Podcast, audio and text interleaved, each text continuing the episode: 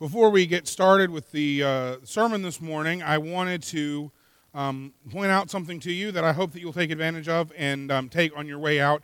Um, at the next steps table, um, you will see one of these. Um, this is the Annie Armstrong uh, prayer guide. Um, we are uh, a little behind. Normally, churches do it before Easter, but we'll do it Easter week. It'll be fine. so take one of these, pray through. the Annie Armstrong uh, offering uh, goes for North American missions. So you may be aware, you may not be aware, that um, we have two mission agencies. We have the International Mission Board, um, which takes care of missions basically everywhere not in North America and Quebec, right? Basically, non English speaking missions not in North America. And the North American Mission Board, which takes care of missions in the continental United States, but also in English speaking Canada, because you may remember that Canadians speak two languages. Um, so the, the, at Christmas, we remember uh, one of our beloved missionaries, Lottie Moon, and take up an offering in her honor for the International Mission Board. And at Easter, we do so in honor and memory of Annie Armstrong for, for home missions, is what we used to call it um, for North American missions. And so this is one of the envelopes, so grab that um, over the next uh, several weeks. Um, uh, pray about uh, how you feel like God may be leading you to, to put a little extra in for home missions. Um, what this does is it goes to support all sorts of things, not the least of which is church planters. Um, uh, there is no denomination in the United States that is more active in church planting than the Southern Baptist Convention. Um, and in fact, soon, I don't remember what year it is, it's like 2028 or 2030, we will have more churches established since the year 2000 than churches established before the year 2000. It's pretty awesome when you consider that we're not the only church in the Southern Baptist Convention that was established in the 1700s. That's a pretty awesome task that they are engaged in. So I would encourage you to grab that. Um, we are starting today uh, it's actually going to be a series. We're not going to spend just one day on Easter this year. We're actually going to spend this month, um, the rest of this month, uh, on Easter and on the implications of Easter and on the implications of the resurrection uh, and what it means. And so we're starting there uh, today. Um, and we may be actually be starting in a place that you're not expecting us to be on Easter Sunday. We're actually going to be um, in John 11. We're going to be looking at the story of the resurrection of Lazarus actually.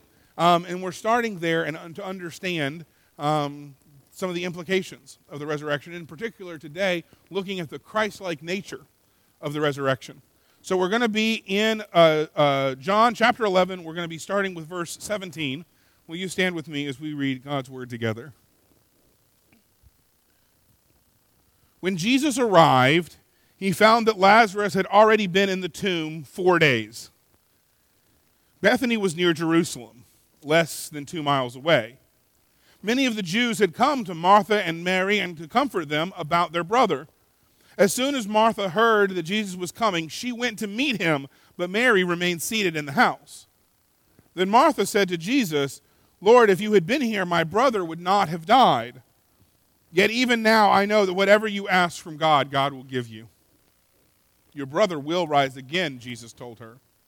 Martha said to him, I know that he will rise again in the resurrection at the last day.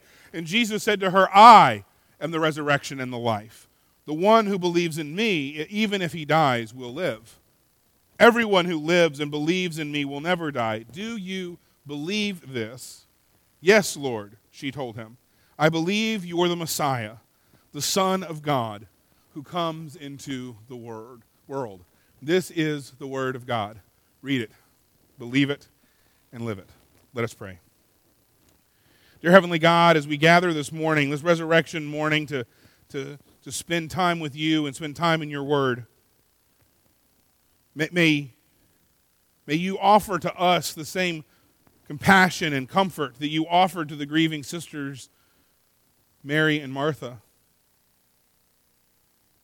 God, we know that your breath alone brings life to dry bones and weary souls. And so, this resurrection day, pour out your Spirit upon us that we can face despair and death with the hope of resurrection and faith in the one who not only caused Lazarus forth from the grave, but in his own resurrection defeated the grave forever.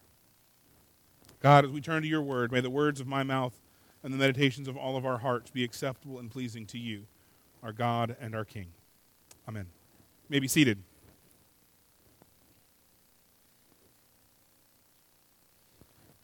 So it, it is Easter Sunday. It's Resurrection Sunday. It is, it is that day that we gather and we remember.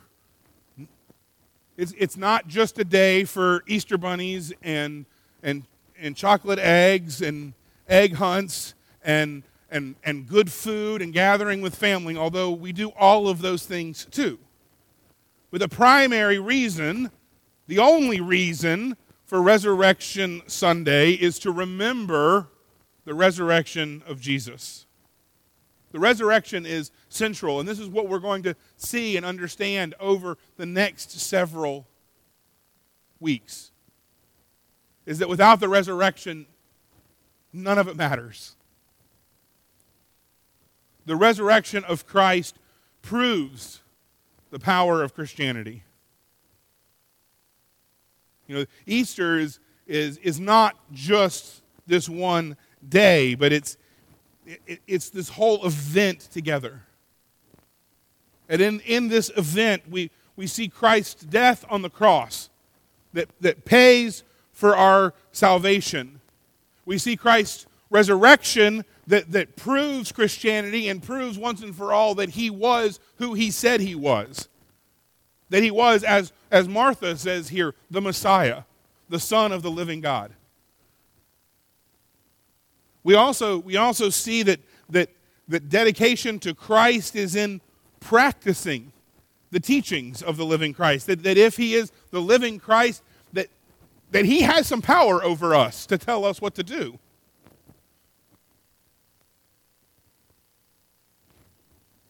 The greatest words ever uttered in the history of mankind were those words that were uttered to Mary and Mary at the tomb. He is not here. He is risen. And as we read from Luke this morning at sunrise service, if you were with us, why are you looking for the living among the dead? The most powerful words ever spoken in the history of humanity. And if you think about it, there are a lot of powerful words that have been spoken in the history of humanity, aren't there? The most powerful ones are He is risen. Because if Christ is not risen, then what I do every Sunday is in total vain. Your faith is in vain. If Christ isn't risen, then, then we're all liars and false witnesses. And if Christ is not risen, then we are still dead in our sin. This, the story of Lazarus is an interesting place on your part. Maybe you're thinking this is an interesting place for me to be this morning. But, but it's important for us to remember that, that John is half of the book of John takes place the last week of Jesus' life. We, we, we, we lose sight of that sometimes, I think. And so this happening at, at, at Bethany with the raising of Lazarus is just before Holy Week. In, in fact, if, if, you, if you click over, you'll remember that the triumphal entry happens coming out of Bethany. Well, why was he in Bethany? He was in Bethany because he had gone to see Mary and Martha and Lazarus. It's, it's right there. And so for the, the, the, those first disciples in that first century, they're going to experience the resurrection of Lazarus and the resurrection of Jesus within, what, maybe a week and a half of each other. We're not entirely sure how clear, how, be, how far, how long Jesus was in Bethany. And so in case you don't remember, this wasn't obviously the whole story. The story is this Jesus is back in Galilee. He's left Judea, he's back in Galilee. He receives word that his friend Lazarus, the brother of Mary and Martha, that Lazarus is sick, that Lazarus is very sick. And so he actually tells his disciples, We're going to go but we're not going to go right now. We're going to go and we're going to wait so that God can be glorified. And at the time, the disciples had no idea what he's talking about. And so they leave and they go. And as we read this morning, by the time they get there, they find out that Lazarus has been dead and buried for four days. And so Jesus has this exchange with Martha that we read today. He also has a similar exchange with Mary. Mary finally comes out to meet him. He has a similar exchange with Mary.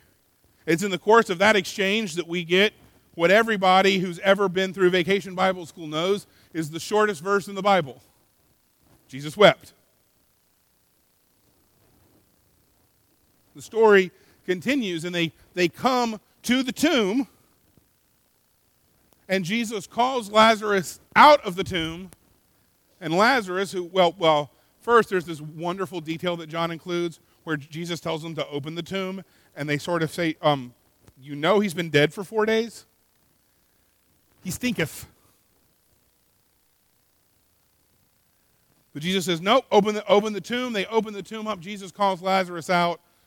And, and, and in, a, in, a, in a, a scene that would probably have been fairly comical, if you read the text carefully, you understand that he comes out bound hand and foot. So if you're bound hand and foot, how are you? Are you walking? No, you're hopping.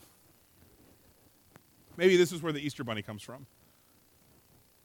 It was originally Easter Lazarus hopping. And it can so on and continues. We find out after this that because Jesus has called Lazarus out, that Jesus has shown that he has power over death, that this is when the plot to kill him kicks into overdrive. What's interesting in John, the way John writes his gospel, there are seven signs in John, acts that Jesus is involved in that John identifies as, as miracles of Jesus that he does to prove his authority before the ultimate sign, which is the resurrection. This is the seventh. The raising of Lazarus is the seventh of these signs. The first is the turning of the water into the wine at the wedding at Cana. The second is the cleansing of the temple, which John, John tells us that Jesus cleansed the temple at the beginning of his ministry. The other uh, gospel authors show us that he also cleansed the temple at the end of his ministry. There's the, the healing of the nobleman's son in John 4, the healing of the lame man in John 5, the feeding of the multitude in John 6, the healing of the blind man in John 9, and now the raising of Lazarus in John 11. John likes the number seven. He, has, he gives us seven signs. Now we know, right? These are not the only miracles that Jesus performs, but these are the miracles that John shows us. Why is the number seven? You know this, right? Because seven is the number for perfection and completion. John is showing us that Jesus perfectly is who he says he is. John also gives us another seven. He gives us seven I am sayings of Jesus. Now, if we remember, if we think back, we think back hard, we'll remember that in Exodus, God tells Moses, Moses will ask God at the burning bush, Who are you? Who am I to tell the Israelites you are? And what is God's response to him? I am who I am. So there's this understanding that that, that phrase of I am is connected with Yahweh, connected with God, connected with Him. And so when Jesus says over and over and over and over again, I am, he's making a point. He makes seven I am statements in John. This that we have read today, I am the resurrection and the life, is the fifth of the seven. Those seven are this I am the bread of life. As bread sustains physical life, so Christ offers and sustains uh, spiritual life. I am the light of the world in John 8. To a world lost in darkness, Christ offers himself as a guide. I am the door of the sheep in John 10. Jesus protects his followers as shepherds protect their flocks. I am the good shepherd also in John 10. Jesus is committed to caring and watching over those who are his. Here in John 11, I am the resurrection and the life. Death is not the final word for those of us who are in Christ. And then, in the, the there are two, the last two are in Jesus' conversation with his disciples that happened at the Last Supper, the last night of Jesus' life. In John 14, we read, I am the way, the truth, and the life. And then a little bit later in John 15, we read, I am the true vine. That by attaching ourselves to Christ, we enable his life to flow in and through us. And that if we are connected to the vine, we cannot help but bear fruit. But, but here we have this fifth one, right? I am the resurrection and the life. And I, and I can't help but, but really believe that since it happened so soon before his own resurrection, that on that first resurrection morning, they're going to be remembering what happened a week or so before in Bethany. We, we don't connect them together very often, but I think the disciples would have. And they would have been there when he said to Martha, I am the resurrection and the life. See, there's, there's power. There's power here. There's power in, in saying you're the resurrection and the life. What is this life that God is calling us to? It's, it's an enjoyable life. I think there's this attitude sometimes that if we're living for Christ, we've got to be miserable. And that's, that's far from the, from the reality. It's an enjoyable life. If, if you don't enjoy life, then you don't know Christ in a personal way. Now, I'm not saying if you don't have, have off days, right? We all have, we all have off days. There, there are all of, for all of us, there are days when we wake up and it is gray and rainy and yucky outside. But I'm talking on a day in, day out basis, day after day, month after month, year after year. If you do not enjoy life, then you do not know Christ in a personal way. Because it's a joy to live and serve Christ. In John 10, Christ tells us that a thief comes to kill and destroy, but I have come so they might have life and have it in abundance. The life that we're called to is, is an enjoyable life. And this attitude that we have sometimes that we've got to get rid of all the fun stuff in order to be a Christian well, first of all, let me posit that a lot of the stuff that you've got to get rid of isn't all that fun to begin with.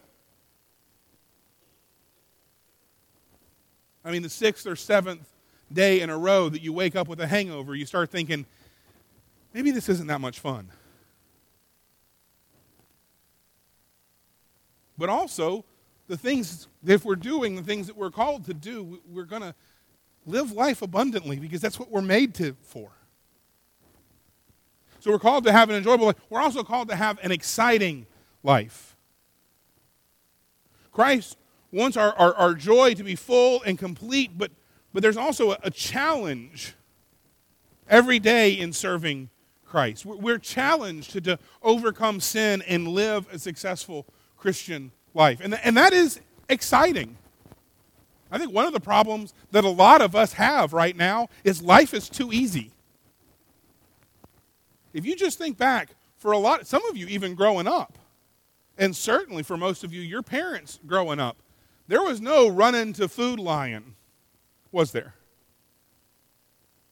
There was no ordering it on Amazon. There was, there was no, oh, the house is one quarter of a degree too warm in here, so I'm going to go bump the thermostat down. We worked. For the overwhelming majority of human history, we've been challenged. And now we're, we're living in a time in which let's remove all of the challenges. Let's make everything as easy as possible. Let's, let's be lawnmower parents and just mow everything down in front of our kids so our kids are never challenged about anything. And heaven forbid they stub a toe or lose a ball game. We're, we're meant to be challenged. We're meant to, to live a life that challenges us, both physical life, but spiritual life. We're also called to have a life that's eternal, to have eternal life. We, we know that, right? In John, John 3.16, those who believe in me will have eternal life. But also in, in John 14, these, these last words that Jesus says to his disciples Do not let your heart be troubled. Believe in God, but believe also in me. In my Father's house there are many rooms, and if it were not so, I would have told, would I have told you that I was going to prepare a place for you. If I go away and prepare a place for you, I will come again and take you to myself, so that where I am, you may be also. You know the way to where I am going. And then Thomas, the one always willing to ask the question, Thomas says, I don't know where you're going. How are we supposed to know where you're going? What are you talking about? Jesus responds with one of those I am statements I am the way, the truth, and the life. You don't come to the Father except through me, but if you know me, you know my Father, and you will live eternally. So there's, there's power. There's power in this idea that he's the resurrection and the life. There's also the pardon. Jesus says right, right there, even if he dies, even if he dies, he will live. We're called to, to, to live, not to, not to be dead. Without Christ, we're, we're dead in sin. Without Christ, we're, we're dead in Satan. But with Christ, we're to, we're to die to ourself so that we can live for Him. We allow the life of Christ to drive out sin, to drive out Satan, and to drive out ourself. And there's this last sentence, last, last statement in verse 26. Everyone who lives and believes in me will never die. Do you believe this? What a pointed question to ask Martha. See, the first part of that is a promise. Everyone who lives and believes in me will never die. That's, that's a promise that Jesus is making. But there's also concern on his part, right? And in the asking of the question, do you believe this? Jesus is making a promise to Martha on the basis of something that has not yet happened, his own resurrection. You know, we talk about the fact that Jesus weeps on the way to the tomb, even though Jesus is going to Lazarus' tomb and he knows what's about to happen. He still weeps. Likewise, right here, he makes a promise to Martha on the basis of something that has not yet happened his own death and resurrection.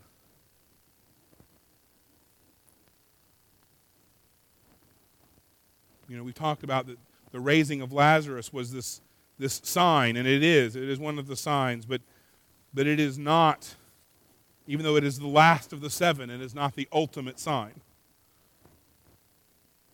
It is the penultimate sign.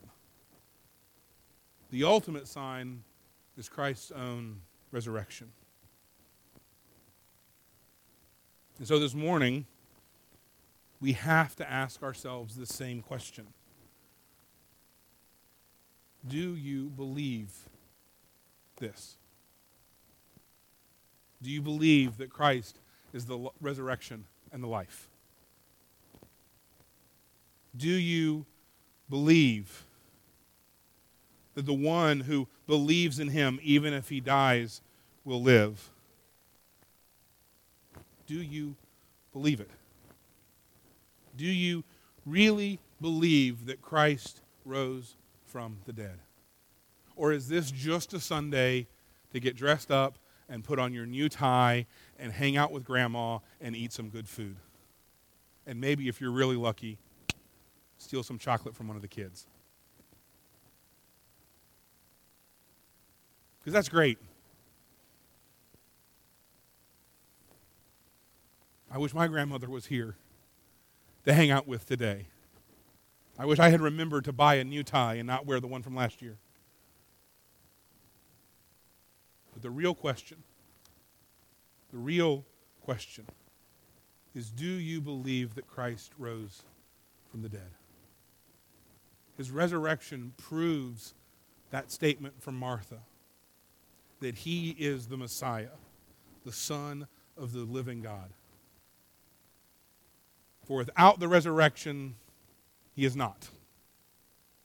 Without the resurrection, he is not who he says he is. He's a liar or a fool. But if the resurrection is true, if this Easter morning you can say, I believe that this is true, it changes everything. There'll be joy and challenge and power and promise. Several years ago, when we were in still living in Williamsburg, in fact, it was before we were married. I don't remember, I, we may have been dating, but I think it was before we were even engaged. I had the opportunity to go to church on Easter Sunday, which was not always the case. I didn't get to go to church every Easter Sunday. And I went to church. It was a church where we were married. Because this is not a terribly flattering anecdote, I will refrain from naming the church. And I was super excited because I, didn't, I got to go to church one Sunday in four. And my Sunday off just happened to be on Easter Sunday. And so, me, Carter McNeese, Bachelor Carter McNeese, got myself out of bed early enough not only to go to church, but to go to Easter sunrise service. And then I went and I ate pancakes at one of the 18,000 pancake houses in Williamsburg. And then I went to church. I was so excited to be there. And that church service started just like this one did Christ the Lord is risen today. And I looked around, and I was sitting in a group of people who were miserable. There was not a smile in the room. There was no joy in the singing. Now, they were dressed up, and they had all their kids and grandkids there in a row, all in their matching little suits and ties. Everybody was in their pastels. It was Easter Sunday on the outside. But on the inside, there was no joy. There was no promise. There was no life. So, do you believe it?